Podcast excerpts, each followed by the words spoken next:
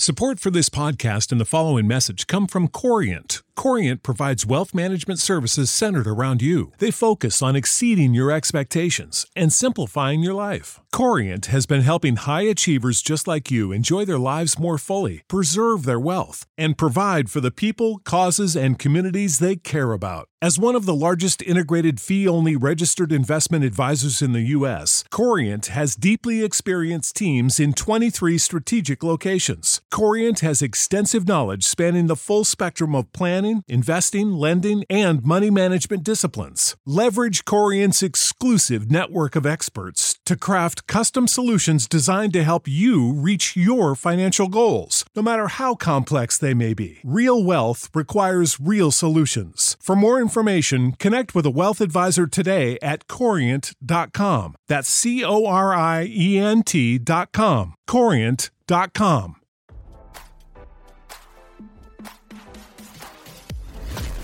Why scroll your feed when you can get the latest celeb news with your eyes closed? Here's fresh intelligence first to start your day. Former National Security Advisor John Bolton recently claimed that Donald Trump was obsessed with collecting classified material during the embattled ex president's single term in the White House, RadarOnline.com has learned.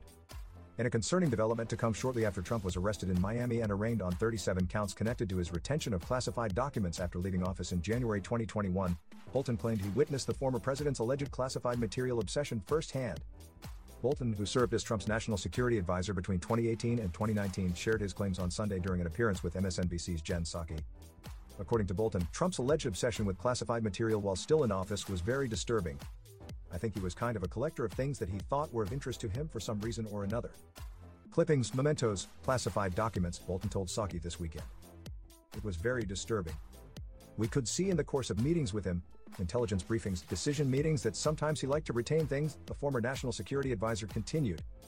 And it became the practice just to make sure that we got them back in as many cases as we could. Obviously, we failed in many cases, but it was a pattern evident to me from early on. Bolton also cited one infamous incident in particular where Trump tweeted a series of classified documents connected to a failed Iranian missile launch in August 2019. The United States of America was not involved in the catastrophic accident during final launch preparations for the Safir SLV launch at Semnan Launch Site 1 in Iran, Trump wrote on Twitter on August 30, 2019, alongside a classified U.S. reconnaissance satellite photo. I wish Iran best wishes and good luck in determining what happened at Site 1, the then president added. Bolton said the incident was particularly disturbing and that there was no conceivable reason why a sitting U.S. president would publicly post classified information provided by intelligence officials. There's no conceivable reason for that except it made him feel good to be able to do it, Bolton told Psaki. That's one example. But it's typical of the mindset, in my view. Now, don't you feel smarter? For more fresh intelligence, visit radaronline.com and hit subscribe.